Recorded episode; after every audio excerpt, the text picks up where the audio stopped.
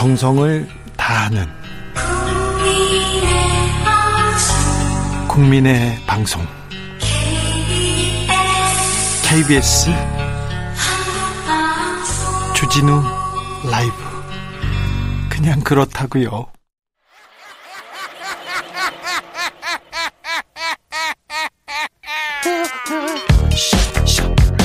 발로 뛰는 기자, 탐구하는 기자, 세상의 질문을 마구 던지는 기자, 기자가 본 오늘의 세상 기자들의 수다.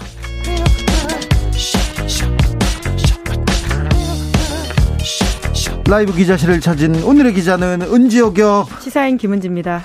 금지옥엽인데 사실은 은지옥엽으로 바뀌었습니다. 자, 오늘 첫 번째 어떤 뉴스인가요? 네, 어제 삼성전자 이재용 부회장 재판 관련한 토론회가 열렸습니다. 아, 이거 정말 중요한 내용인데, 정말 중요한 내용인데, 기사가 없어요. 전 참 속상해요. 이 중요한 뉴스인데, 사실은 국정농단에서 박근혜 전 대통령이 구속됐습니다. 가장 큰 혐의가 뇌물이에요. 삼성한테 받은 뇌물, 말로비. 이명박 전 대통령이 구속됐습니다. 가장 큰 혐의가 뭐냐면요. 뇌물이에요. 삼성으로 받 부터 소송비 대납, 변호사비를 받은 거예요. 네. 뇌물이에요. 그런데 이 내용에 지금 정점이 정점이 뇌물 준 이재용 부회장은 감옥에 안 가고 있고 뇌물 받은 대통령은 둘 다 감옥에 갔어. 삼성이 대통령보다 높냐? 법이 왜 그러냐 이렇게 얘기하고 있어요. 그래서 그 내용인데 기사를 안 씁니다. 어제 삼성 준법 감시위원회에 대한 토론이었죠? 네, 그렇습니다. 파기환송심을 맡은 정준영 부장판사가 삼성 준법 감시위원회를 강조하고 있습니다. 이게 그냥 파기환송심면 대법원에서 판결을 내리고요. 어느 내리고 양형만 그냥 땅땅 찍으면 돼요. 그러니까 파기환송심은 거의 한 번 열리고 그냥 거의 재판이 끝나는데 정준영 부장판사는 준법 감시위원회를 설치하라고 얘기해가지고 이 준법 감시위원회만 계속 강조하고 있죠. 네, 이 기관이 실효적으로 잘 돌아가면 이재용 부회장의 양형에 감안할 수 있다 이런 뜻을 밝혔기 때문입니다. 처음에는 감안 안 한다고 했다가 나중에 감안한다고 했어요. 네, 사실은 이제 계속 그러는 거 아니냐라는 의심들을 하니까 결과적으로 그런 이야기를 한 건데요. 네. 여러 차례 말씀드렸듯이 이에 특검이 반발해서 재판부 기피 신청을 한 바가 있습니다. 너무 변파적이에요. 그래가지고 기피 신청했어. 이 판사님한테는 재판 못 받아요. 그렇게 기피 신청했었어요. 네, 왜냐하면 대법원이 뇌물 액수를 2심보다 더 많이 유죄로 판단했기 때문입니다. 그런데 아시다시피 재판 재판부 기피 신청이 받아들여지지 않았고요. 현재 파기환송심은 선고를 향해 달려가고 있습니다. 네. 말씀처럼 박근혜 최순실 국정농단 사건의 마지막 쟁점이라고 할 수 있는 이재용 부회장 선고가 얼마 안 남았습니다. 네. 이러한 재판 진행에 대해서 시민단체들이 모여서 비판의 목소리를 냈습니다. 어떤 내용들이 토론회에서 나왔습니까? 네, 현재 삼성준법감시위원회가 제대로 돌아가는지 이에 대한 전문심리위원이 활동하고 있습니다. 이거 어렵지요? 전, 어, 저기, 판사님께서 준법감시위원회를 만들어라 이렇게 얘기하는데 이 준법감시위원회가 제대로 돌아가는지 전문 심리위원회를 또 꾸려라 이렇게 얘기하셨거든요. 네, 그러니까 준법감시위원회가 문제가 많다. 그러니까 이거 이거 가지고 어떻게 양형을 판단할 수 있냐라는 비판이 생기니까 그러면 이것도 다시 점검하자 이렇게 해서 전문 심리위원을 만든 건데요. 네. 각각 재판부, 특검, 이재용 부회장이 세 명 추천했습니다. 한 네. 명씩 해서요. 그래서 어제 열린 토론회에서는 주로 이 부분을 비판했습니다. 네. 경실련 등이 주최한 토론회 요지는 삼성의 준법 감시위원회가 이재용 부회장 양형을 정하는 요소가 되면 안 된다라는 건데요. 네. 김우찬 고려대 경영대 교수는 이 그 이유를 세 가지로 꼽았습니다. 어떤 이유인가요? 네, 삼성 준법 감시위원회는 첫째, 준법 감시 체계가 완성되어 있지 않다라고 지적했는데요. 현재 삼성이 미국 보스턴 컨설팅 그룹의 준법 경영과 관련해서 컨설팅을 의뢰했습니다. 하지만 아직까지 답이 돌아오지 않았다라고 합니다. 이 오래 걸리거든요. 네, 이제 그렇기 때문에 아직까지 이걸 제대로 볼 수 없다라고 하는 거고요. 네. 둘째는 졸속 평가라는 겁니다. 전문 심리위원들이 삼성준법감시위원회에 대해서 현장 면담 조사 3일 동안 10시간만 진행했다. 이렇게 비판을 했는데요. 그러니까 굉장히 시간이 짧다라고 네. 하는 거죠. 예. 그리고 세 번째로는 마지막인데요. 각 전문 심리위원 세명의 엇갈린 평가가 있기 때문에 이걸 가지고 판단하면 안 된다라는 겁니다. 네. 이재용 부회장 쪽 김경수 변호사는 긍정 평가를 했고 특검 쪽 홍순탁 회계사는 미흡하다라고 평가했습니다. 네. 그리고 재판부 쪽 강일원 전 재판관은 유보적이었는데요. 그렇기 때문에 이렇게 엇갈리는 내용이 있기 때문에 삼성준법위원회가 삼성의 준법감시위원회가 이재용 부회장의 양형 판단 요소가 되면 안 된다 이렇게 주장했습니다. 삼성그룹의 미 법을 잘 지키는지 이걸 따져보는 준법감시위원회 이 내용이 엄청 방대할 텐데 전문 심리위원들 3명이 가서 10시간 이렇게 얘기 들은 거는 너무 사실 좀 적은 거 아닌가요? 네, 상식적으로 그렇게 판단이 되는데요. 어제 토론회에 참석한 김경률 회계사는 이렇게 비교했습니다. 삼성전자가 외부감사법에 따라서 작년에 회계법인에 감사를 받은 적이 있습니다. 그때 연인원 136명이 6만 7,639시간을 썼다라고 합니다. 그런데 전문 심리위원들은 10시간밖에 쓰기, 쓰지 않았기 때문에 그 평가한 시간을 인정할 수 있겠냐라고 다시금 물었습니다. 네, 뭐. 네, 그러네요. 저기 토론회에서 다른 목소리도 좀 나왔습니까? 네, 모두가 뭐 재판부를 비판하는 목소리이긴 했는데요. 네. 어제 전성인 홍익대 경제학부 교수도 발언을 했습니다. 정 교수의 발제문 가장 마지막이 어떻게 해야 하냐라는 부분인데요. 저도 그걸 읽고 굉장히 톤이 좀 세다 이렇게 느꼈는데 네. 아주 강한 톤으로 현 재판부를 비판했습니다. 뭐라고 했어요? 재벌, 재벌 총수의 승계 앞에서 이성을 잃고 불법을 저질렀던 사례를 벌써 잊었냐 이렇게 질타하면서요. 재벌 총수 앞에서 이성을 잃었던 과거 재판부의 판례 또한 비판했습니다. 예. 끝으로 세 가지를 제안했는데 원문 그대로 읽어보면 전문 심리위원단 개별 보고서 모두 그러니까 세 가지를 버전별로 공개해야 된다라고 했고요. 예. 정준영 부장 재판부는 어릿광대 짓을 즉각 중지해야 된다 이렇게 이야기했습니다. 네. 그리고는 이재용 부회장에게는 유죄 취지에 부합하는 징벌을 해야 한다 이렇게 주장했습니다. 어, 재판 선고가 얼마 남지 않았죠? 네. 아직까지 이제 결심을 남겨두고 있는데요. 결심 때 선고 날짜가 정확하게 나올 것으로 보입니다. 네. 이재용 부회장에 대한 재판, 국정농단 관련해서 뇌물을 준 혐의에 대한 재판이 곧 있을 예정입니다. 굉장히 중요한 재판입니다. 법에 삼성 앞에만 가면 법이 검사들이 막 도망가 버리고요. 판사들도 막 도망가고 법이 막 구멍이 나고 그랬거든요.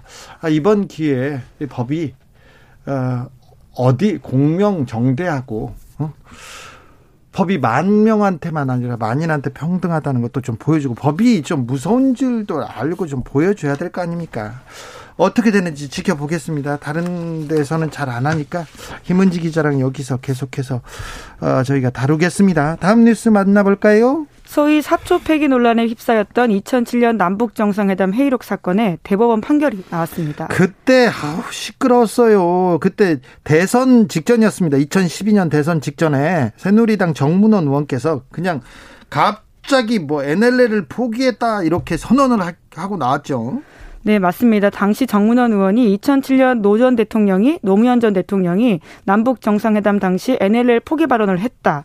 이렇게 주장하면서 시작된 사건이었습니다. 예. 정상 간 외교를 정략적으로 악용한 사례라고 비판을 아직까지도 받고 있는데요. 당시 박근혜 후보가 대통령으로 당선되자 2013년 6월 국정원이 나섰습니다. 남북 정상회담 회의록 발제본을 공개했는데 노 전 대통령의 NLL 포기 발언을 확인했다라면서 국정원이 정치의 전면으로 뛰어들었습니다. 사실 그 2012년 대선 직전이었어요. 그러니까 이명박 정부 시절에 이 내용이 그 폭로가 됐는데 국정원에서 아이고 그건 아니라고 국정원에서 얘기를 안 했었어요. 그런데 박근혜 국정원에서 갑자기 갑자기 회의록 발췌본, 회의록 전문도 아니고 발췌본을 이렇게 공개해가지고 큰, 큰 파장을 일으켰었습니다. 그때 야당 정치인이었던 문재인 대통령이 회의록 전문을 공개하자 이렇게 맞섰습니다. 네, 공개된 전문에는 직접 포기 발언을 한 건 김정일 북한 국방위원장으로 밝혀졌습니다. 사실과 아예 다른 내용이었어요. 사실과 네, 그렇죠. 다른 내용으로 정치적으로 이용한 거였죠. 네, 국정원은 발제본을 공개했고 그러니까 당시에 문재인 정치인 정치인이었던 문재인 대통령이 그렇게 이야기했던 건데요. 그럼에도 불구하고 계속 원본을 확인하자고 당시에 새누리당 쪽에서 주장을 했고요. 사실관계가 지금 틀리니까 틀리는데 또 새누리당 쪽에서는 인정하지 않고요. 그럼 원본 보자, 원본 보자 계속 따졌죠. 네, 국정원에 있는 원본이 아니라 국가 국가기록원에 있는 원본 보자 또 이렇게까지 했던 겁니다. 네. 그래서 국가기록원에 갔는데 당시에 국가기록원에 갔더니 회의록 원본이 없다 이런 주장이 나왔습니다. 그러자 새누리당 쪽에서는 노무현 정부 관계자들이 회의록 원본을 고의로 폐기 응립했을 가능성이 있다라면서 검찰에 고발했습니다. 당시 국정원이 박근혜 정부의 국정원이었어요. 그래서 국정원에서 내놓은 정보가 이게 사실관계가 이게 끝났는데 믿을 수 없다고 끝까지 얘기를 하다가 아무튼 이게 검찰 수사로 이어졌습니다. 네, 당시에 그래서 검찰이 기소를 했었는데요. 네. 백종천 전 청와대 통일외교안보정책실장과 조명균 전 청와대 통일외교안보정책비서관이 대통령 기록물 관리에 관한 법률 위반 등으로 재판을 받았습니다. 자, 이게 NLL 포기 이 중요한 내용하고는 상관이 없고요. 아주 작은 부분 그러니까 대통령 기록물을 잘 관리했느냐 안 했느냐 이런 부분에 대한 작은 부분을 가지고 검찰이 그때 박근혜 정부의 검찰이 기소했어요. 네, 그래서 그때 정치 검찰이다 이런 비판들이 정말 많았습니다. 네. 그런데 1, 2심 모두 무죄가 나왔습니다. 무죄 나왔잖아요. 네, 그 당시 재판부의 판단을 보면 굉장히 단순 명료한데요. 두 사람이 삭제한 회의록은 대통령 기록물이 아니다 이렇게 봤습니다. 네. 대통령의 결재 여부가 대통령 기록물을 가르는 기준이라고 1, 2심 재판부가 판단하고 판단했었는데요. 당시 처음 올라온 녹취록을 열람한 노무현 전 대통령은 재검토를 지시하면서 결재를 하지 않았습니다. 그래서 검찰은 그런데 처음 만들어진 녹취록을 원본이라고 주장했고요. 노무현 전 대통령이 지시로 수정 보완된 녹취록을 변경본이라고 주장했습니다. 네. 그런데 재판부가 정확하게 잡아줬는데요. 그게 아니라 초본과 완성본으로 봐야 된다라고 하면서요. 실무자가 정상회의록을 완성본을 만들면서 부정확한 초본을 보안과 혼선 방지 등으로 지었기 때문에 이것은 문제가 안 된다라고 봤던 거죠. 네. 그런데 이게 중요한 수사 이 사건의 핵심 본질과는 전혀 저기 동떨어진 내용인데 내용인데 그걸 가지고 기소를 하고 그걸로 재판을 했어요. 1, 2심에서 무죄가 났는데 갑자기 대법원 판단이 달라집니다. 왜 달라졌습니까? 네, 대법원 2부가 지난 10일에 이 사건을 유죄 취지로 서울 고법으로 돌려보냈습니다. 대법원은 노무현 전 대통령이 해당 문서를 본 뒤 재검토 의견을 남긴 것을 일종의 결재라 이렇게 판단을 한 건데요. 이번 판결을 기계적으로 앞으로 적용하게 되면 공무원들이 결재권자가 열람한 초본도 삭제했다가는 줄줄이 형사처벌을 받을 수도 있는 위기에 처해집니다. 네. 그좀좀 좀 상황이 심각하네요. 네, 그래서 해당 사건은 2015년에 대법원으로 넘어갔었는데요. 이번 대법원 판결이 나오기까지 5년이 걸렸습니다. 네. 처음에는 소부에서 사건을 하다가 전합으로 갔다가요. 다시 또 소부로 돌아가서 이번과 같은 결과가 나왔습니다. 어, 대법관이 박상옥 대법관인데요. 이분께서 이명박 전 대통령의 구속을 그 판결을 한 분이기도 합니다만 박종철 사건 은폐 검사로 인권 침해에 대한 계속 비판을 받아온 굉장히 보수적인 판사님이신데요. 어, 어, 이런 판단을 내리셨습니다. 그런데 어, NLL 포기 없었어요. 팩트를 말하자면 NLL을 없애자 포기 발언을 한 사람은 김정일 전 북한 국방위원장이었습니다. 네, 그래서 그 사실 그 부분에 있어서도 정치적으로 문제가 될 뿐만이 아니라요. 법적으로 예, 기소가 돼야 될 부분이 있습니다. 왜냐하면 정문원 새누리당 의원이 당시에 정치에 굉장히 문제가 되는 발언을 했기 때문에 네. 기소가 되었어야 됐는데요. 근데 그 정문원 의원이 조사를 받지 않고 어떻게 또 검사들이 이렇게 또 다른 사람들을 기소해가지고 다른 사람들이 아직도 재판을 받고 있었다는 게 굉장히 놀랍습니다. 네, 아, 정문원 의원도 결과적으로는 약식 기소가 되긴 했습니다. 그런데 그것이 문제가 있다고 판단을 해서 재판을 갔고요. 오히려 구형 500만 원만 했는데 재판부가 1000만 원으로 올려가지고 선고를 한 바가 있습니다. 아, 그렇군요. 네, 그런데 김무성 전 의원이나 그리고 남재준 국정원장은 아예 무혐의 처분했기 때문에 굉장히 정치적인 기소다 이런 비판들이 많았습니다. 그때 수사가 굉장히 편파적이었다는 그 뉴스는 계속 나왔고요. 박저 어, 박근혜 정부의 검찰에 어, 정치적 편파성에 대해서 계속 비난받던 그런 내용이었습니다. 네, 그때 아마 기억하실 텐데요. 김무성 당시 전 대표가 그 내용 어디서 알았냐라고 물어보자 찌라시에서 봤다 이런 그렇죠. 이야기를 하기도 했었습니다. 이게 국가 기밀인데 예. 찌라시에서 봤다고 이게 다 다 선거 운동에 쓰였었거든요. 네, 국정원이나 그 군, 그 대통령 기록물 가지고서 선거 운동을 하는 정치적으로 악용한 굉장히 나쁜 사례인데 어, 제대로 처벌하지는 못하고 넘어갔습니다.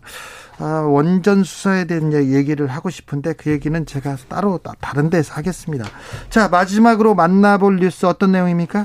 국가정보원이 보유한 세월호 관련 자료 목록이 얼마나 되는지 아십니까? 얼마나 됩니까? 64만여 건입니다. 아니, 국가정보 국가를 보호하고 국가 안보를 지금 걱정해야 될 국정원이 세월호 정보를 64만 건이나 만들었어요. 64만 건이나 뭐 한 거예요? 네, 국정원이 이러한 세월호 관련 자료 목록을 사회적 참사 특별조사위 줄여서 사참이라고 하는데요. 사참위가 열람할 수 있게 했습니다. 지금까지는 국정원이 사참위의 자료 199건을 제공했고 49건만 열람하도록 했었습니다. 그런데 국정원이 어제 이러한 내용의 보도 자료를 냈고요. 앞으로는 실무 협의를 통해서 사참위 쪽의 열람 일정, 방법 등을 정한다라고 합니다. 그러면 사참위는 이 64만여 건의 보고 자료, 정보를 볼 수 있는 거네요? 네, 물론 안보 등 자료 비공개가 필요한 경우를 제외하고는요. 절차를 걸려서 거쳐서 자료 열람 가능하다라고 합니다. 그렇습니다. 그런데 64만 건이 다 64만 건이 좀 중복된 것도 있겠죠. 그런데 이렇게 방대한 정보를 왜 이렇게 모았을까요? 국정원이 세월호 사건에 개입했다는 증거들은 속속 드러나기도 했었어요, 사실. 네, 국정원이 자체 예산을 들여서 세월호와 관련해서 이제 슬픔을 딛고 일어나야 한다라는 내용의 동영상을 외주 제작한 바가 있습니다. 기억하십니까? 세월호 때문에 어, 전 국민이 슬퍼할 때 언제까지 애도만 하고 있냐 경제 살리자 했는데 이제 슬픔을 딛고 일어나야 한다는 내용의 동영상 돈 주고 만들었어요. 우리 세금으로. 네, 국정원이 그것도 한 건데요. 네. 국가의 네. 안보를 책임져야 될 곳이 국내 사회 정치 사안에 참 네, 개입을 하게 된 거죠. 네. 또 이를 유튜브나 일베에 올리고는 이러한 보고서도 썼습니다. 일주일 만에 조회수가 1만 회를 넘겼다라고 자랑하는 보고서도 올렸고요. 박근혜 정부 때는 일베 일베 그러니까 청와대나 국정원에서 일베 글을 올리고 일베 댓글 달았다 이게 칭찬할 거였고 공적이었어요. 그래서 내가 열심히 했어 이렇게 회의 시간에 말하는 사람들 많이 있습니다. 저 이름 많이 알고 있습니다. 네. 네, 뿐만 아니라 CCTV도 사참위가 공개했는데 김용호 씨, 그러니까 유민이 아빠로 유명한 김용호 씨가 당신 농성을 하던데 사참위 관련된 국정원 사람들이 그 병원을 미리 찾아가서 병원장을 만나기도 했다라고 합니다. 그리고는 또 국정원 세월호 관련된 참사 그 사찰 보고서를 보면 굉장히 내용들이 많은데요. 근데 그때 김용호 씨에 대해서 김용호 씨의 가정 환경 그리고 사생활 그리고 주변 얘기도 주변 그 가정사 이런 내용도 많이 이렇게 언론에 보도됐거든요. 그때 국정원 직원들이 많이 움직였어요. 네, 그게 전형적인 사, 불법 사찰이라고 그렇죠. 볼수 있는 사찰이요. 내용들입니다. 네, 네. 네, 그리고 뿐만 아니라 2014년 4월 17일부터 8개월 동안 사찰 보고서도 있는데요. 이 중에서 48건이 유가족 관련된 사찰이라고 하고 4월 17일 하루에만 11건의 보고서가 만들어졌다고 합니다. 유가족 을 유가족을 사찰하고 보고서를 만들다니요. 국가기관이 그것도 국정원이요. 이 잘못된 역사 바로 잡아야죠. 단죄해야죠. 네. 지금이라도 뭐 자료를 공개한다니까 좀 다행입니다. 좀 늦었습니다. 더 많이 어, 뛰어야 될 것 같습니다. 국정원도 말입니다. 네, 기자들의 수다 지금까지 시사인 김은지 기자 함께했습니다. 감사합니다. 네, 감사합니다. 라디오 정보센터 다녀오겠습니다. 정한나 씨. 정치 피로, 사건 사고로 인한 피로, 고달픈 일상에서 오는 피로. 오늘 시사하셨습니까? 경험해 보세요. 들은 날과 안 들은 날의 차이. 여러분의 피로를 날려줄 저녁 한 끼 시사. 추진우 라이브.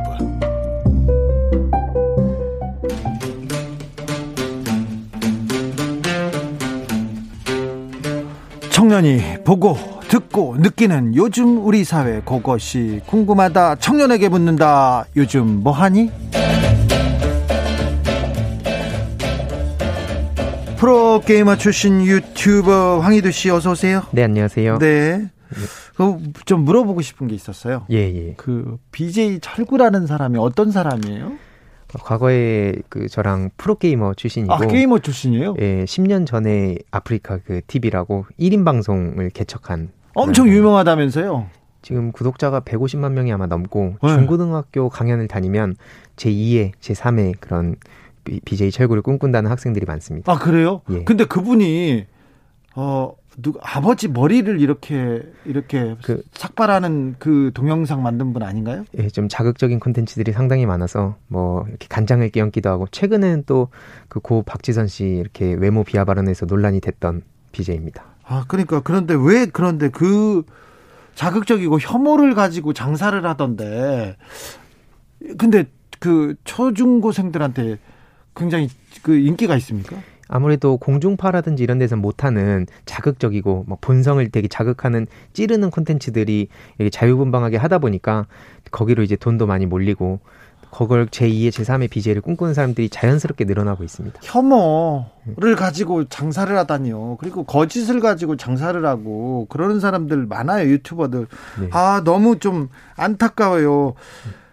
아, 오늘 이 얘기를 조금 하겠습니다. 예. 조두순이 출소한 후에 조두순 때문에 못 살겠다 하던 주민들이 유튜버들 때문에 유튜버들 때문에 못 살겠다 이렇게 얘기를 하고 있습니다. 예, 안 그래도 그 조두순 코인이라는 얘기가 나올 정도로 많은 유튜버들이 조두순 씨 집 앞에서 자극적인 행동을 해서 이게 또 논란이 이어지고 있는 상황인데요. 최근 그 조두순 씨 관련해서 이제 뭐 대략 크게 봤을 때는 법이 어떻게 적용됐길래 겨우 이 징역 12년만 줄 수 있냐? 뭐 그때 법원 검사 경찰들 뭐 했냐? 그래요. 그렇게 예. 지적할 수 있어요. 예. 지금 이제 죄를 받고 나왔는데 지금 가서 징역 12년밖에 부족하다. 그때 검사들, 경찰들 뭐 했냐? 법원 판사들 부족했다. 이 얘기 할 수 있어요. 네. 그런데요. 문제는 여기서 가장 큰 후폭풍이 이 두순 코인이라고 하면서 불리는 이런 유튜버들, BJ들이 조두순 씨 집 앞에 찾아가서 자극적인 행동을 하고 막 경찰... 서로 서로 자기가 찔러 그런 얘기는 아닙니다. 서로 이렇게 죄송합니다. 서로 뭐 제가 뭐 문을 따고 들어가겠다 아니면 네. 창문으로 들어가겠다 하면서 자극적으로 지금 계속 얘기하고 있다면서요. 네, 뭐 차를 밟기도 하고 심지어는 경찰을 앞에서 대놓고 조롱하는 그런 사람들도 있었습니다. 그렇게 하는 걸 방송으로 해가지고 예. 돈을 그럼, 벌어요? 그러면서 이제 내 거 구독하고 돈을 보내달라고 그걸 유도하는 대놓고 그런 유도를 하고 있습니다. 물론 아이고. 겉으로 보여 그 겉으로 표현을 할 때는 이런 공익적 목적을 위해서 내가 간다고 하는데 실제로 가서 할 수 있는 건 아무것도 없죠. 아니 공익이 아니라는 건 자기도 누구나 알지 않습니까? 봐 보는 사람들도 알고요. 그런데 어, 댓글 반응은 어떻습니까? 뭐 약간 긍정적인 반응도 있긴 했었는데 그래요? 뭐, 예, 뭐 이렇게 계속 해야지 다른 성범죄들 성범죄자들도 걸리면 저렇게 된다는 걸 똑똑히 보여주는 거 아니냐.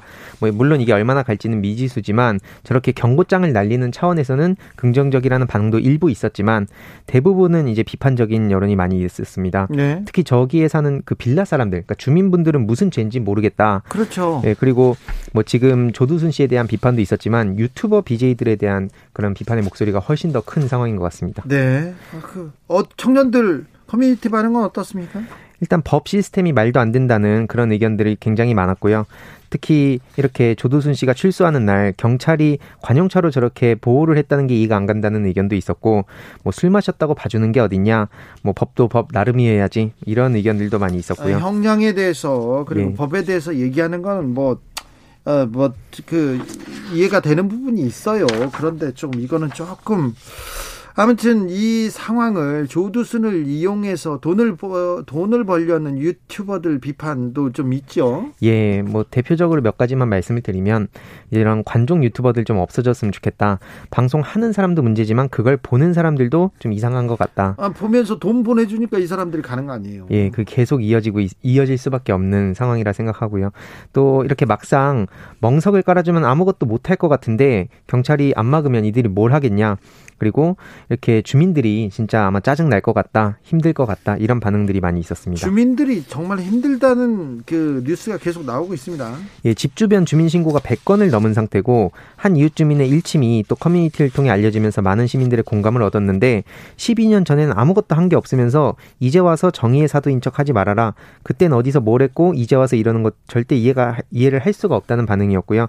뭐 주민자치위원장은 최근 인터뷰를 통해 현재 여러 명의 유튜버가 군데군데 모여 있고 호기심 있는 청소년들도 아직 많이 있다며 개인 방송 인기를 올리려고 주민들에게 도움되지 않는 방송을 하고 통제하면 심지어 건물 옥상에 무단으로 올라가서 촬영을 하기도 한답니다. 그래서 이런 피해를 호소하는 그런 의견들도 있었습니다. 네. 뭐 장사도 좋고 뭐 다 좋은데 주변 사람들한테 좀 피해는 주지 말아야 될 거 아니에요. 조성빈님께서 마음껏 비하하고 경멸할 좋은 대상을 찾은 거죠. 얘기하는데 그렇습니다. 이거 아 조두순 잘못했죠. 그리고 그 사법부 어, 좀 그 법 적용 잘못됐죠. 그렇다고 해서 이 지금 와가지고 사실 이게 뭐 정의의 사도인 척 이건 좀 아니지 않습니까? 좀 아, 혐오를 가지고 거짓을 가지고 돈 벌어먹는 그런 사람들 이게 조금 좀 사회에서 좀 격리시켜야 돼요. 지탄하고 그런 사람들한테 돈 주면서 돈 주면서 잘한다 잘한다 하는 거 있지 않습니까? 그런 분들도 공범입니다. 네. 네. 자, 다음으로 어떤 이야기로 가 볼까요? 예, 20대 청춘들의 서울살이를 다룬 기사가 있어서 좀 가져와 봤습니다. 자, 20대 청춘들의 서울살이. 네. 아, 저도 그 시골 출신인데요. 시골 출신인데 이런 내용들이 많더라고요. 거기에 대해서 청춘들은 어떻게 공감하고 있습니까? 네, 일단 그 최근 두 명의 자취생 이야기가 방송을 통해 전해졌는데 뭐 9천만 원짜리 전세로 거주 중인 그런 청년과 보증금 1천만 원에 월세 60만 원짜리에 그 사는 청년들의 이야기였습니다. 예. 그래서 핵심은 이제 서울에 내 소유의 집을 마련할 수 있을까? 그래서 한 명은 예전에 자동차를 당연히 소유했다고 어, 생각했던 과거와는 달리 지금은 공유 자동차 뭐 이런 개념이 도입되면서 어, 이렇게 자동차뿐만 아니라 집도 이렇게 변해가지 않을까라는 기대를 가진 의견도 있었 고 또 다른 한 명은 빚을 내서라도 집을 살 수 있다면 서울에 내 집을 마련하고 싶은데 문제는 그 빚을 낼 능력과 갚을 능력이 따를지 그거에 대한 의구심을 가진다는 반응이었습니다. 아 그래요? 예. 자 인터넷 댓글 커뮤니티 반응 어떤가요? 이렇게 넓은 땅에 서울 한 군데에 모여서 사니까 다 이런 문제가 생기는 거 아니냐. 꼭 서울에서만 살아야 될까? 5천만 국민이 모두 서울에서 살 수 없기 때문에 이렇게 사람 살 수 있는 어, 나라, 그 대한민국으로 이렇게 좀 지역에도 관심을 가져야 된다는 의견도 많았고요. 뭐 젊음을 응원하는데 서울을 고집할 필요는 없어 보인다. 이런 반응들이 있었고. 서울로 비... 다 오고 싶어서 왔겠어요. 직업과 학교와 뭐 또 돈이 또 서울에 있으니까 또 어쩔 수 없이 청춘들이 올라오는 그런 면도 있지요. 예, 맞습니다. 그래서 조금 비판적인 목소리도 있었는데 청년들이 집주인한테 시달리고 쫓겨나고 이사 다니고 특히 뭐 집값이 점점 집 산 사람하고 벌어지다 보면 30대 중반만 돼도 생각이 바뀌는데 집 한 채는 꼭 소유해야 된다. 뭐 이런 의견도 있었고 뭐 30대 중반까지인 원룸하고 옥탑방에 살고 그게 재미있기도 했었는데 나이가 들면서 즐거움보다는 불편함이 크게 느껴지고 어, 젊을 땐 사실 어디든 재밌고 괜찮았지만 건강과 삶의 질을 위해서라도 좋은 주거 환경을 그런 필요성을 느끼게 됐고 그래서 이게 또 집을 사야 된다는 의견도 많이 있었고 지금 이런 20대 청년들의 이야기를 가지고 어, 다루는 것은 좀 부적절해 보인다 이런 비판의 목소리도 있었습니다. 음, 청년들이 주택에 대해서 집에 대해서 관심이 많더라고요. 청년주택 요새 뉴스 많이 나오는데 여기에 대해서는 청년들 어떻게 생각합니까? 어, 이게 또 되게 많은 이야기들이 있었는데 좀 간략하게만 어, 말씀을 드리면 일단 요 방송에 나온 청년들도 좀 입장을 냈었습니다. 한 명은 주변 신촌에도 쉐어하우스가 들어온다고 해서 알아봤는데 역세권 주변의 청년들과 대학생들이 살 수 있는 청년 주택이 지역을 발전시키고 또 주변 원룸 가격을 떨어뜨려서 선순환이 될 거란 기대감을 내비치기도 네, 했습니다. 네, 뭐 그리고 청년들한테 굉장히 좋은 조건으로 지금 음. 살게 해주기 때문에 여러 기회를 만들어줄 수도 있습니다. 예, 그런데 이게 그 커뮤니티에 최근에 보증금 100만 원에 월세 30만 원짜리 청년 주택에 관련해서 이렇게 좀 글이 동기 있었는데요. 네. 어, 실제 사는 사람들은 만족하고 못 들어가서 지금 날리고 경쟁률도 높고 예. 면접 심사도 되게 어려운데 살아보지도 않고 관련도 없는 사람들이 계속 이렇게 진실을 왜곡하는 것 같다 이런 반응도 있었고 예. 어, 청년들이 지금 뭐 무슨 수를 써서라도 이게 또 결혼도 하고 가족과 함께 살 수 있는 보금자리를 내 명의로 갖기 힘들다는 게 문제인데 저렇게 뭐 청년들한테 좀 보여주기식으로 정책만 하는 건 뭐 사실상 집을 살 수 있는 게 아니기 때문에 뭐 부적합하다 뭐 이런 의견도 좀 있었습니다. 네. 고민이 많네요. 예, 참 쉽지 않은 문제인 것 같습니다. 네, 어른들이 좀 조금 조금 더 청년들이 마음껏 꿈꾸고 마음껏 일하고 마음껏 놀 수 있도록 그리고 연애할 수 있도록 만들어줘야 되는데 어른들의 책임이 큽니다. 아무튼 청년의 목소리 계속해서 들려주십시오. 네, 감사합니다. 반성하고 잘 반영하도록 하고 크게 외쳐서 조금 달라지도록 해보겠습니다. 네, 감사합니다. 요즘 뭐니 황희두 씨와 함께했습니다. 오늘도 감사했습니다. 네, 감사합니다. 교통정보센터 다녀오겠습니다. 공인혜 씨. 테이크아웃 시사 나왔습니다.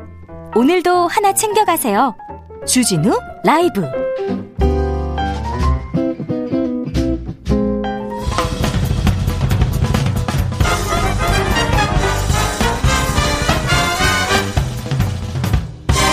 훅 인터뷰. 모두를 위한 모두를 향한 모두의 궁금증 훅 인터뷰. 미국에서 코로나19 확진자가, 확진자가 1,600만 명, 1,600만 명을 넘었습니다. 사망자는 30만 명을 넘었다고 합니다. 와, 이 상황이 좋아지지 않습니다. 계속 악화되고 있는데 백신 접종 드디어 시작했습니다. 자, 지금 미국의 코로나 상황 그리고 백신 접종 상황 미국 워싱턴 DC의 노정민 통신원 연결해서 들어보겠습니다. 안녕하세요. 네, 안녕하십니까. 미국 워싱턴입니다. 어, 건강 괜찮으세요? 어, 예, 저는 덕분에 어, 잘 지내고 있습니다. 건강합니다. 네, 네. 괜찮습니까? 아이고, 근데 네. 미국은 코로나 상황 엄청 심각하네요. 나흘 예. 만에 100만 명 늘었으니까 하루에 뭐 25만 명씩 늘고 있습니까? 예, 맞습니다. 제가 조금 전까지도 좀 확인을 해 봤는데, 어제만 해도 미국에서 코로나19 신규 확진자가 20만 1000명이 넘게 나왔거든요. 어이고. 사, 예, 사망자도 하루에만 지금 1600명을 넘기면서. 사망자 1600명이요? 어. 예, 예. 1670명이 어, 넘었는데, 그러니까 어, 말씀하신 대로 지금 코로나19 확진자가 지금까지 미국에서만 1650만 명 이상, 사망자는 30만 1000명 이상으로 지금 현재 집계가 됐습니다. 어, 지금 불과 2주 만에 300만 명 가까운 확진자가 좀 발생했고요. 그래서 좀 확진자 관련 그래프를 보니까 11월부터 가파른 상승세를 보이고 있는데 지금 미국 내 한 40개 주에서 지금 신규 확진자 발생이 계속 상승세를 보이고 있거든요. 예. 그래서 지금 어, 지난달 그 추수감사절 연휴 기간에 여행자 수가 이제 수백만 명에 달하면서 앞으로 이 더 많은 확진자와 사망자가 발생할 수 있지 않겠느냐 이런 우려가 좀 크고요. 어, 문제는 이제 다음 주부터 사실상 이제 공립학교 방학이 시작되거든요. 크리스마스, 크리스마스 시즌이잖아. 예, 네. 맞습니다. 그리고 연말 연휴가 시작이 되니까 이때 또 아마 코로나 바이러스가 또 기승을 부리지 않을까. 여기에 대해서 좀 보건 당국이 계속 긴장하고 있습니다. 지금 계신 워싱턴 DC에서는 대규모 집회도 있고 그렇던데 거기 네. 있는 한인 사회 교민들 걱정됩니다. 어떻습니까? 예, 걱정이 됩니다. 사실 한인 사회에서도 곳곳에서 확진자 발생 소식은 좀 이따금씩 들려왔는데 사실 저도 지금 9개월째 재택근무하면서 사실 이제 밖에는 잘 나가지 않았거든요. 예? 그래서 체감을 많이 못했습니다만 이 코로나19 상황이 장기화되고 다시 대유행이 시작이 되면서 이제는 뭐 제 직장 동료라든가 이제 직장 동료 가족이라든가 이제 주변에서도 코로나19 확진자가 발생을 하고 있어요. 그러다 음. 보니까 점점 이제 생활권으로 이 바이러스가 침투하고 있다 이렇게 느끼고 있고 지금 뭐 사무실이나 교회가 이제 많이 문을 닫는가 하면은 이제 식당 영업 시간도 줄이거나 아예 실내 영업은 하지 않는 상황이 계속 발생하고 있거든요. 네. 그러니까 그만큼 적지 않은 피해가 좀 이어지고 있고 당연히 뭐 불안감도 커지고 있고 많이 한인 사회가 침체된 것도 지금 사실입니다. 그래도 저 미국에서 지금 코로나 바이러스 백신 접종 시작됐지요? 네. 어제부터 시작이 됐는데 지난 11일에 그 미 FDA 식품의약국이 일단 화이자사가 개발한 백신에 대해서 긴급 사용 승인 결정을 내렸고 어, 어제부터 이제 접종이 시작된 백신 분량이 약 한 290만 명에게 접종할 수 있는 분량이라고 하거든요. 예. 근데 일단은 의사, 간호사와 같은 의료 봉사자, 또 미군 소속 의료 인력, 또 요양 시설에 있는 노인과 직원 등이 우선 접종 대상자입니다. 네. 어, 그래서 지금 이 백신이 아무래도 이제 코로나19 대유행을 잠재울 수 있지 않을까 여기에 대한 기대감이 커지면서 네. 이제 어제 온통 미국인의 관심이 백신 접종에 쏠렸는데 어, 지금 트럼프 대통령이나 조 바이든 당선인도 이제 백신 접종을 축하하고 환영한다 이런 입장을 밝혔고요. 어제 온종일 좀 백신에 대한 관심이 좀 뜨거웠던 그런 하루였던 것 같습니다. 그 일반 국민들이 백신을 맞기까지는 시간이 좀 걸리겠죠? 네, 걸릴 겁니다. 그러니까 보건당국의 지금 스케줄에 따르면 연말 안에 한 2천만 명 분량의 백신 접종이 가능하도록 하겠다 이렇게 밝혔는데 네. 어, 일단 의료 인력이나 취약계층 접종이 먼저 마무리되면 이제 일반인에 대한 접종도 서두르겠다 이렇게 했거든요.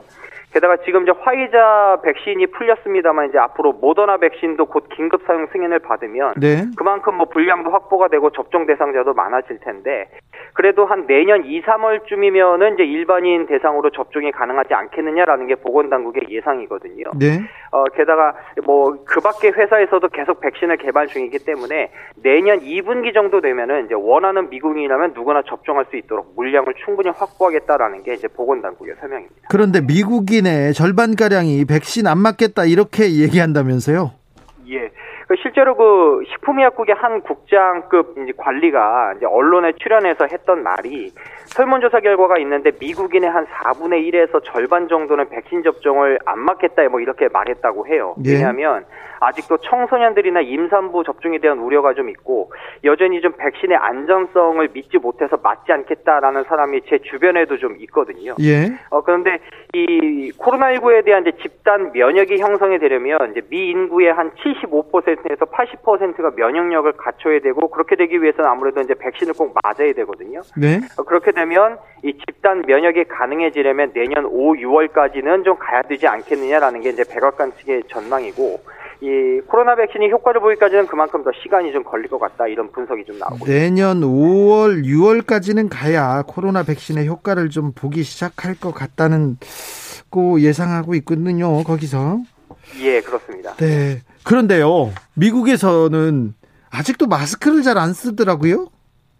그러니까 지- 뭐 지난번 아까도 뭐 집회 얘기하셨습니다만 그 지난 주말에 워싱턴 D.C.에서 집회할 때도 거의 뭐 집회 참가자들이 마스크를 잘 안 썼거든요. 예. 그러니까 지금 그래도 이제 제가 있는 동부 지역 같은 경우에는 그래도 좀 쓰는 사람들이 좀 많이 있는데 아직 뭐 남부라든가 뭐 중서부 지방에서는 마스크 안 쓰는 사람들이 좀 많이 있는 것 같습니다. 그래서 이조 바이든 당선인이 이제 차기 행정부 출범 이후에 이 전 국민 마스크 쓰기 운동을 전개하겠다 뭐 이렇게까지 밝혔거든요. 예. 그러니까 뭐 그런 조치가 좀 취해지면 아무래도 바이러스 전파 이 감소가 좀 되지 않을까 뭐 이러에 대한 어, 좀 어, 기대도 좀 있습니다. 저 다른 소식 하나만 물어볼게요. 예 예. 트럼프 대통령은 언제 이제 물러나나요? 아, 직도 지금 불복 어 불복 선거 결과에 불복하고 있습니까? 예, 맞습니다.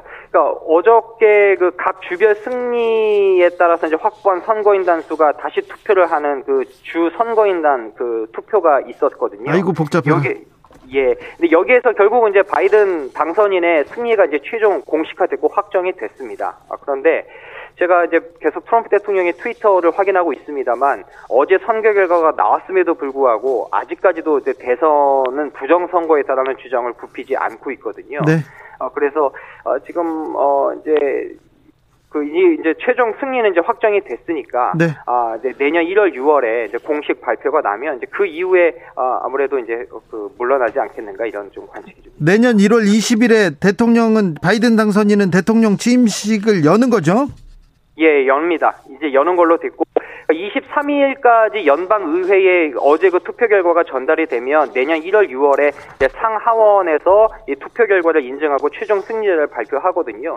이제 그렇게 되면 이제 1월 20일에 차기 대통령 취임식 이제 바이든 당선인의 취임식이 이제 열리게 되는 겁니다. 알겠습니다. 오늘 소식 잘 들었습니다. 지금까지 미국 워싱턴의 노정민 통신원이었습니다. 예, 고맙습니다. 건강 잘 챙기세요. 예, 감사합니다. 주진우 라이브 이번에는 국내 코로나 상황 짚어보겠습니다. 어제부터 수도권에 임시 선별진료소 들어섰습니다. 증상이 없어도 어, 조금 이상하다 하면 무료로 익명으로 코로나 검사 받을 수 있습니다. 오늘 코로나 상황 800명대 매일 확진자 숫자 보기가 겁이 나고 걱정됩니다. 지금 이 상황 괜찮은 걸까요? 물어보겠습니다. 이재갑 한림대 강남 3 성심병원 감염내과 교수 연결했습니다. 안녕하세요. 예, 안녕하세요. 아, 고생이 많으시죠? 아이, 뭐, 견디만 합니다, 아직은요. 현장 상황은 어떻습니까? 일단 뭐, 계속 응급실로 안 좋은 환자분들 오시는데 계속 코로나 진단되는 분들이 있어가지고요. 네. 그래서, 근데 이제 좀 중증 환자들이 좀 잘 이송이 안 돼가지고, 저 응급실 대기 환자들이 지금 대학병원 응급실에 꽤 있는 걸로 알고 있습니다. 저희 네. 병원도 좀 한 분 이송이 안 되게 기다리고 있고요. 예. 어, 정은경 부- 어, 청장이 하, 하루에 1200명 확진자 나올 수도 있다 이렇게 얘기했는데 교수님도 교수님 이 상황 어떻게 보세요? 어, 일단은 뭐, 지금 겨울철과 맞물린 데다가, 그래서 유행 자체가 쉽게 가라앉을 것 같지는 않거든요. 네. 그래서 지금 추세라면 정말 1200명도 이번 주 안에 갈 수도 있겠다 이런 좀 우려가 생기기는 합니다. 내일 1200명 1000명대 생각하고 계시죠? 뭐 언제든 1000명은 뭐 넘을 수 있다고 생각을 하고 마음의 준비를 하고 있고요. 예. 어떻든 간에 뭐 환자가 발생하는 건 발생하는 거지만 일단은 이제 환자 발생 수가 늘어나는 만큼이나 지금 중증 환자 숫자도 같이 늘어나고 있거든요. 예. 그래서 이제 중환자실 저희도 중환자실 참지가 벌써 일주일이 넘어가고 있고 예. 예비병상까지 가동해서 지금 환자 보고 있거든요. 네. 그래서 지금 이 상황이 좀 빨리 해결돼야 되지 않을까. 지금 이러다가는 잘못했다가는 정말 중증 환자들이 입원부터 해서 큰일 나는 일도 벌어지지 않을까 좀 걱정이 되긴 합니다.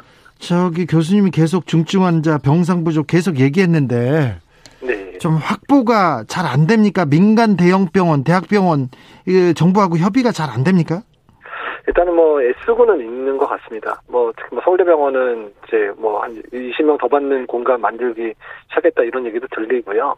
그리고 여러 이제 민간 대학병원들도 지금 병원 차원에서 이제 준비 작업을 시작을 하고 있거든요. 네. 근데 이게 이제 우리나라 중환자실 구조가 딱 갑자기 뭐 환자를 코로나 환자 받겠다 그러면 바로 받을 수 있는 구조들이 아니거든요. 예. 그러니까 있는 환자들도 빼야 되지만 구조 자체도 변경이 필요하니까 지금부터 준비를 해도 짧아도 1, 2주, 길면 한 2, 3주 이상 준비 과정이 필요하기 때문에 일단은 이제 좀 병실이 조금 그래도 준비됐다고 하는 시점까지 시차가 좀 있어서 그 예. 사이에 확진자가 너무 늘어나게 되면 안 될 것 같아서 어떻든 간에 지금 좀 확진자를 줄일 수 있는 그런 특단의 대책들이 강구돼야 되지 않나 생각을 한다는 겁니다. 네. 교수님, 1차 유행은 신천지 교회와 대구 지역, 2차 유행은 강화문 집회와 일부 교회 이렇게 시발점이 꼽혔었는데 이번 3차 유행의 좀 특징이나 변곡점이 되었던 원인은 뭡니까? 일단 제그 겨울이라는 거 자체가 가장 큰 이유가 될 것 같고요. 예. 그리고 날씨가 춥다 보니까 일단 실내에서 활동이 좀 많아졌던 측면들이 있고, 그다음에 10월 달에 이제 그 당시에 2단계였죠. 2단계에서 1단계로 이제 하향 조치했잖아요. 네. 이제 그때 이후에 사실은 1단계 상황에서도 우리가 안전하게 살 만한 여러 가지 좀 생활 속에서의 그런 수칙들이라든지 안전함을 강조하는 그런 정책들이 펼쳐져야 되는데 이게 이제 국민들께도 좀 전, 전달이 좀 잘못된 것 같고 네. 정부 차원에서도 경제적으로 힘들다 보니까 소비 진작을 하다 보니까 상황을 좀 악화시킨 상황들. 이제 이게 두 개가 맞물리니까 거대한 이제 파도가 생긴 걸 생각을 하고 있거든요. 예. 어, 저기, 정부에서 선제 검사를 해가지고 숨은 감염자 차, 찾아내겠다 이렇게 생각하시는 것 같아요. 네. 그런데 선별 검사소에서 줄 서서 대기하고 그런 모습을 보면은요, 어이, 저기서 이렇게 감염되는 거 아닌가 이렇게 걱정하는 사람들 많습니다. 네, 그 선별진료소들이 지금 어느 병원도 그렇고 이번 임시선별진료소도 다 줄 서고 있는 상황이라 예. 일단은 좀 이제 그런 부분들을 질서를 지킬 수 있도록 하고 간격도 띄우고 특히 이제 검체 채취하거나 이런 상황에서는 이제 비말이 날릴 수도 있기 때문에 주변 공간을 좀 많이 확보해서 이제 사- 작업을 해야 되거든요. 예. 이제 그런 안전 수칙들 같은 경우는 이제 개별 선별진료소들이 잘 지켜야 되지 않을까 생각을 하고 있습니다. 예. 아, 지금 코로나 시대에 가장 위험한 시기를 지나가고 있는 것 같은 생각이 들어요. 제 이웃 때도 코로나 걸렸다는 사람들이 좀 나오기 시작했어요. 네. 그래서 사회적 거리두기 선제적으로 조금 3단계를 올려야 되는 거 아니냐 이렇게 예, 그, 그 우려하는 사람들이 많은데요. 이 부분은 어떻게 보십니까, 교수님? 네, 저는 뭐 당연 이제 3단계 거리두기를 빨리 하는 게 맞겠다라고 주장을 하고 있는 있고요. 예. 다만 이제 3단계가 됐을 경우에는 뭐 전국 전국에 거의 100만 개에 해당되는 그런 뭐 50만 개, 100만 개에 해당되는 자영업자들, 소상공인들의 업장이 이제 영- 영업을 못 하거나 일부 영업을 축소해야 되는 상황들이 발생을 하게 되거든요. 예. 그러니까 이제 그렇게 되면 지금까지 2.5단계까지의 피해보다 훨씬 엄청난 이제 피해가 야기되기는 합니다. 이제 근데 이제 어쨌든 그 균형점을 잘 찾아야 되는데 유행 자체를 줄이려면 사회적 거리두기를 강화할 수밖에 없는 상황인데 그 많은 사람들의 피해를 어떻게 할 거냐에 대한 대책들이 지금 사실 잘 마련돼 있지 않기 때문에 정부 차원에서도 지금 격상을 선제적으로 못 하고 있다고 생각이 들거든요. 예. 그러니까 어쨌든 지금 뭐 내년도 예산에 일부 이제 코로나 대책하는 지원금이 뭐 3조 정도 짜져 있다 그러는데 3단계를 올리게 되면 3조 정도로는 택도 없거든요. 네. 그러니까 충분하게 재정 지원하고 세제 지원할 각오를 하고 3단계로 올라가야 되기 때문에 정부 차원에서도 특단의 결단을 좀 해야 되는 상황이 아닌가 생각이 듭니다. 네. 영국에서 미국에서 백신 접종 시작됐다고 계속 뉴스가 나옵니다. 우리나라도 네. 좀 백신 접종 시기 좀 최대한 당겨야 하는 거 아니냐 그런 의견 계속 나오고 있는데요. 네, 뭐 당겨야 되는 거는 뭐 가능하면 최대한 당기는 게 어느 국가나 마찬가지 상황이거든요. 그러니까 예. 일부러 늦게 맞을 이유는 없으니까. 예. 다만 지금 협상 중에 있는 상황들이기 때문에 얼마나 효과적으로 얼마나 많은 백신을 또 적정한 가격에 또 받는 것도 중요하기 때문에요.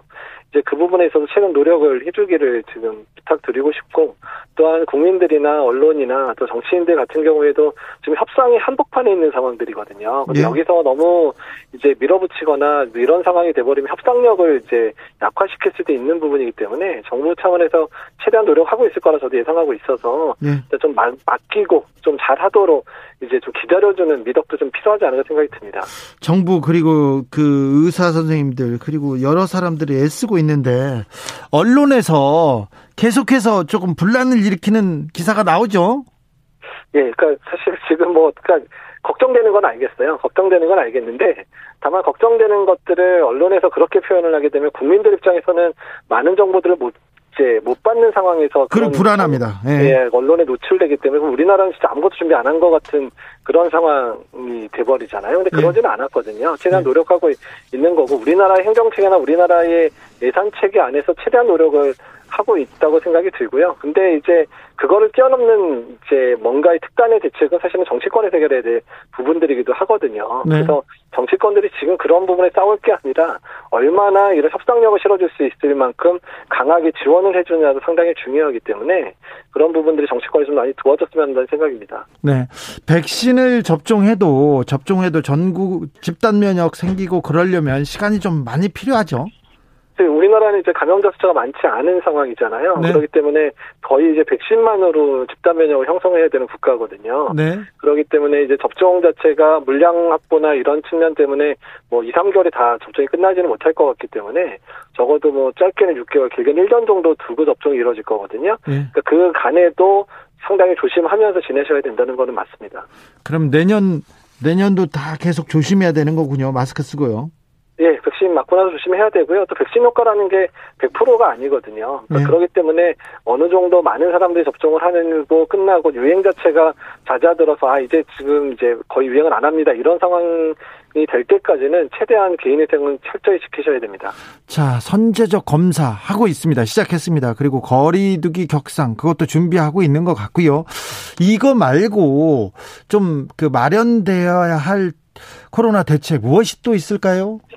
그러니까, 그러니까 이번 같은 경우 뾰족하게 더 뭐 할 게 없는 상황이라고 보시면 됩니다. 정말 우리가 가진 최대한 능력으로 사회적 거리두기 강화하고 검사 열심히 해서 이제 수분 감염 찾고 이 두 가지 말고는 뾰족한 방법이 없거든요. 예. 그렇기 때문에 국민들께서 철저하게 사회적 거리두기에 동참해 주시는 노력이 지금으로서는 가장 중요한 부분이라고 생각하시면 될 것 같습니다. 예. 2353님이 질문했는데요. 요즘 대형마트 와인 코너 가보면요. 사람들이 파티 준비한다고 북적북적해요. 3단계 하더라도 소용이 있을까요? 이렇게 얘기하는데 소규모 모임 계속되고 있는데 이분들한테 좀 당부의 말씀 한마디 부탁드릴게요. 어, 이제는 그 소모임이라고 세네 명이 모이더라도 그 안에 누가 감염될지 모르는 상황이라고 보시면 될 것 같습니다. 세네 명도 위험합니까? 예, 그냥 가족들도 조심해야 될 상황이라고 얘기를 하니까요. 네. 가족 간 전파도 많으니까. 가족 간에도 조심하라고 하는데 가족도 아닌 관계에서 서로 전파시켜서 얼굴 붉히지 마시고 예. 그냥 편안하게 집안에서 그냥 가족들과 시간 보내실 거를 네. 어, 부탁을 드리고 싶습니다. 가족 간에도 좀 위험하니까 집에 안 들어가면 안 됩니까? 어, 집에 안 들어가면 딴 데서 또 놀, 노실 것 같아서. 아, 네. 그럼 안 되겠네요. 집에를 만들이 들어가지만 되도록이면 각자 방에서 생활하시는 게 조, 좋을 것 같긴 합니다. 아, 네. 제가 그 잠깐 취재해 봤는데 대리운전 하시는 분들이 요새는 호텔에서 모여서 이렇게 소규모 파티 계속 하고 있고요. 그리고 강남의 대형 유흥업소들은 그냥 문을 닫고 한답니다. 영업을. 아, 그리고 그런 기사도 나왔어요. 밤 9시부터 새벽 5시까지 그 영업을 금지했으니까 5시부터 열고 낮 12시까지 술집을 하는 그런 영업장도 있다라고 있다고 하는데 아 이거는 어떻게 해야 되는 건지 참 답답합니다. 그러니까 사실 그렇게 일탈하려고 마음 먹는 사람까지 우리가 신경 쓸 수는 없는죠. 네. 다만 그런 부분에 있어서 개인적인 양심에 호소할 수밖에 없는 거고요. 예. 나의 건강을 지키는 게 우리 가족하고 우리 동료들 또 우리 부모님들을 지키는 거거든요. 예. 그래서 그런 부분에 있어서 최대한 자제하시고 그런 부분들에 너무 머리를 많이 쓰지 마시고 우리가 네. 어떻게 안전하게 살 건가에 머리 써주시면 좋을 것 같습니다. 아, 그렇게 말 안 듣는 사람들 제가 많이 아는데 좀 데리고 가면 좀 교수님이 혼내주세요. 네. 네 그렇게 하겠습니다. 자, 예. 이제 곧 크리스마스고 연말입니다. 교수님 마지막으로 국민들께 당부하고 싶은 말씀이 있으면 좀 부탁드릴게요. 예, 워낙에 연말하고 크리스마스는 파티하라고 있는 게 아니라 가족들과 1년을 잘 지냈는지 하면 서로 감사를 표현하는 시간이라고 보통 얘기를 하거든요. 잘 몰랐어요, 저는. 네. 아, 예. 네. 연말은 이렇게 조촐하게 가족들과 그래서 1년을 좀 돌이켜보는 시간으로 가지셨으면 좋겠고, 예. 특히 취약한 계층들, 또 소외된 계층들을 돌보는 마음들은 또 더 강해져야 될 것 같아서, 네. 연말에 모금이나 성금 같은 걸 통해서 취약한 계층들도 코로나로부터 안전하게 겨울을 날 수 있게 좀 도와주셨으면 좋겠습니다. 네. 그리고 마지막으로 좀 정치권에도 코로나 굉장히 위급한 상황 아닙니까? 정치 권에도 한마디 해주십시오. 어, 정치권에 부탁드리고 싶은 거는 위기 때 협력하는 모습이 국민들이 가장 바라는 상황이거든요. 네. 그러니까 화나고 힘든 일이 있더라도 일단 위기 상황에서는 힘을 합쳐서 최대한 어떻게 위기를 극복할 건가를 먼저 논의해 주시면 좋겠습니다. 아, 그래요? 꼭 그러라고 제가 꼭 외치고 다니겠습니다. 아, 예, 감사합니다. 지금까지도 너무 고생했는데 또 집에 못 들어가고 못 실게 될까봐 교수님 생각하면 좀 마음이 아픕니다. 항상. 아, 예, 그래 노력해야죠. 뭐. 네, 예. 존경하고 감사합니다. 네, 감사합니다. 오늘 말씀 감사했습니다. 이재갑 교수였습니다. 어, 내가 백신이다. 이렇게 생각해야 됩니다. 마스크가 내 백신이고 내가 우리의 백신이다. 마스크 잘 쓰고 거리두기 잘 하면서 하루하루 힘을 내서 이겨내야 됩니다. 꼭 이겨낼 수 있습니다. 우리 잘해왔습니다. 3089님께서 주진우 라이브 어느새 제 일상이 되었습니다. 좋은 방송 오래오래 이어주세요. 뱃속의 아기와 함께 매일 듣고 있어요. 응원합니다. 아이고, 아이가 건강하고 어, 밝고 맑게 뛰어놀고 그렇게 꿈만 꿀 수 있도록 기도하겠습니다. 그러니까 아이가 오면 나오면 아주 뭐 코로나도 없고 아주 깨끗하고 맑은 세상이 돼 있을 거예요. 더 나은 세상이 돼 있을 겁니다. 9193님 송년회 취소하고 편의점에서 혼자 호빵 먹으면서 듣고 있어요. 호빵에 팥 들었어요. 이렇게 얘기했는데 아 호빵의 계절이 들어왔군요. 그것도 모르고 있었네요. 코로나 때문에 몰랐습니다. 옥상 달빛에 걸어가자 들으면서 주진우 라이브 여기서 마무리하겠습니다. 저는 내일 오후 5시 5분에 돌아옵니다. 지금까지 주진우였습니다.